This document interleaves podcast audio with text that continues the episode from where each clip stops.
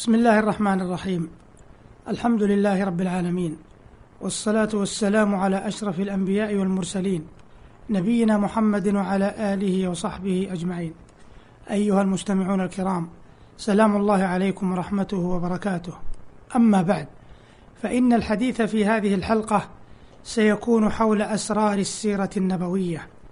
فالسيرة النبوية حافلة بالأسرار مليئة بالعبر ولعل من أعظم أسرار سيرة نبينا محمد صلى الله عليه وسلم أنها تمتاز عن سير سائر العظماء بأنها لا تستنفذ مهما كتب فيها من كتب. فسير العظماء على الجملة يقوم بأمرها ويغني في شأنها أن تكتب مرة أو مرات ثم تستنفذ معانيها ويصير الحديث فيها معادا مكرورا تغني فيه أعمال الأسلاف عن محاولات الأخلاف. أما سيرة نبينا محمد صلى الله عليه وسلم فلقد عني المؤرخون والرواة بها منذ صدر الإسلام حتى يومنا هذا وصدر فيها كثير من الكتب في عدة لغات ومع ذلك لم تخلق جدتها بل إنها لتزداد على كثرة ما يكتب فيها جدة ورواعا وليس ذلك على خطره بدعا من طبيعة الأشياء فمحمد هو رسول الله وخاتم النبيين. وقد أنزل الله إليه هذا الكتاب ليخرج الناس من الظلمات إلى النور. والناس المعنيون بهذا هم كل الناس منذ بعث حتى يرث الله الأرض ومن عليها. وهؤلاء بسنة الله في الكون في تجدد دائم وتطور متصل تجد لهم دائما أحوال وتحدث لهم أحداث يكون لها آثارها في معاشهم وعلومهم وتفكيرهم. فليس عجبا أن يلتمس المؤمنون في الكتاب المنزل وفي التفسير الحي لهذا الكتاب الذي عاشه خاتم النبيين بسيرته هديا لهم فيما يستقبلون كل يوم من شأن. وليس عجبا أن يلتمس غير المؤمنين في هذا الكتاب المنزل وفي تفسيره الحي من سيرة الرسول صلى الله عليه وسلم ما عسى أن يقعوا فيه على مسافة خلف بين الدين والتطور. أو بين الكتاب والسنة والسيرة. وكذلك عني المؤمنون وغير المؤمنين بالسيرة عناية تختلف من حيث الحقيقة والخرافة ومن حيث الإنصاف والجور. والسيرة الشريفة مع هذه العناية المتصلة جديدة خصبة ملهمة موحية لأنها الترجمة الحية العملية لمبادئ الإسلام العليا فهي تتراءى للعقول والنفوس قوية مشرقة لم يبل جدتها تقادم العهد ولا تطاول الزمان. وما أكثر ما تجنى خصوم الإسلام على سيرة نبيه جهلا أو جحودا بالحق فلم ينالوا منها نيلا بل ربما دفع تجنيهم بعض الباحثين إلى العناية بها تلمسا للإنصاف وطلبا للمعرفة فهدوا بذلك إلى الخير أو شيء منه.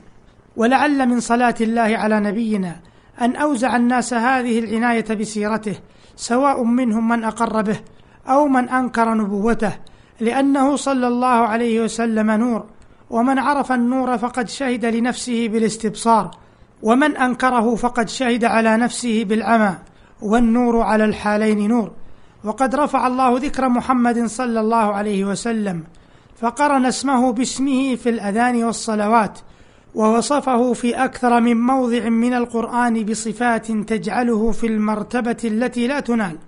الذين يتبعون الرسول النبي الأمي الذي يجدونه مكتوبا عندهم في التوراة والإنجيل يأمرهم بالمعروف وينهاهم عن المنكر ويحل لهم الطيبات ويحرم عليهم الخبائث ويضع عنهم إصرهم والأغلال التي كانت عليهم فالذين آمنوا به وعزروه ونصروه واتبعوا النور الذي أنزل معه أولئك هم المفلحون. أيها المستمعون الكرام ليس مصدر العناية بالسيرة إرضاء حاجة العلم والدرس فحسب. فحاجات المؤمنين إلى هذا الينبوع من الحب والهدى أشد من حاجات العلماء إلى البحث والدرس.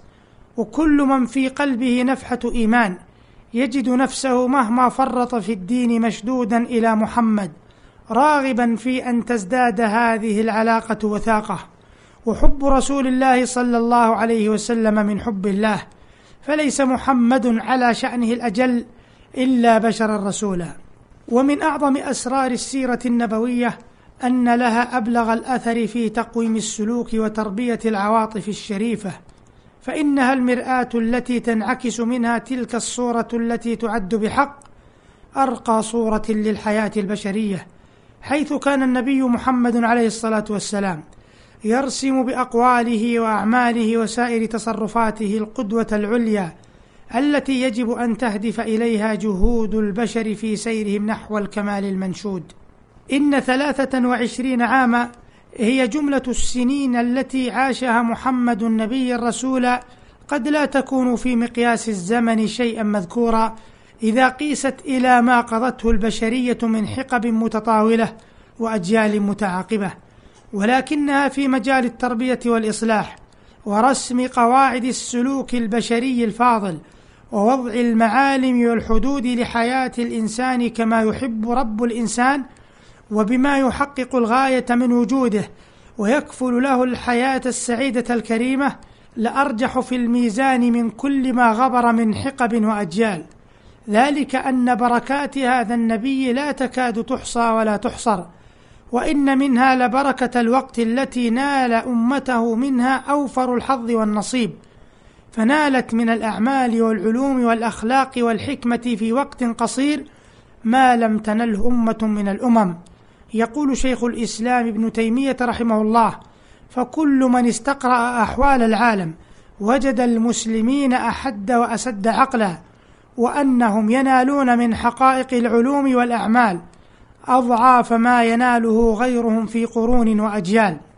وقال رحمه الله في موضع آخر فهدى الله الناس ببركة نبوة محمد صلى الله عليه وسلم وبما جاء به من البينات والهدى هداية جلت عن وصف الواصفين وفاقت معرفة العارفين حتى حصل لأمته المؤمنين عموما ولأهل العلم منهم خصوصا من العلم النافع والعمل الصالح والأخلاق العظيمة والسنن المستقيمة ما لو جمعت حكمة سائر الأمم علما وعملا الخالصة من كل شوب إلى الحكمة التي بعث بها لتفاوتا تفاوتا يمنع معرفة قدر النسبة بينهما. فلله الحمد كما يحب ربنا ويرضى ودلائل هذا وشواهده ليس هذا موضعها. انتهى كلامه رحمه الله. أيها المستمعون الكرام ومن أعظم ما امتازت به سيرة النبي صلى الله عليه وسلم أنها معلومة للناس بجميع أطوارها متجلية لهم دخائلها من كل مناحيها. ولا ريب أن ذلك من أعظم أسرار عظمتها وخلودها. إذ لا يصح أن تكون سيرة أحد من الناس قدوة لغيره إلا أن تكون واضحة معلومة منزهة عن العيوب والمثالب. ولقد ضبط العلماء سيرته عليه الصلاة والسلام وأتوا على دقائق قد لا تخطر بالبال. ولو استعرض القارئ فهرس أحد الكتب التي اعتنت بسيرته وشمائله لوجد ذلك واضحا جليا.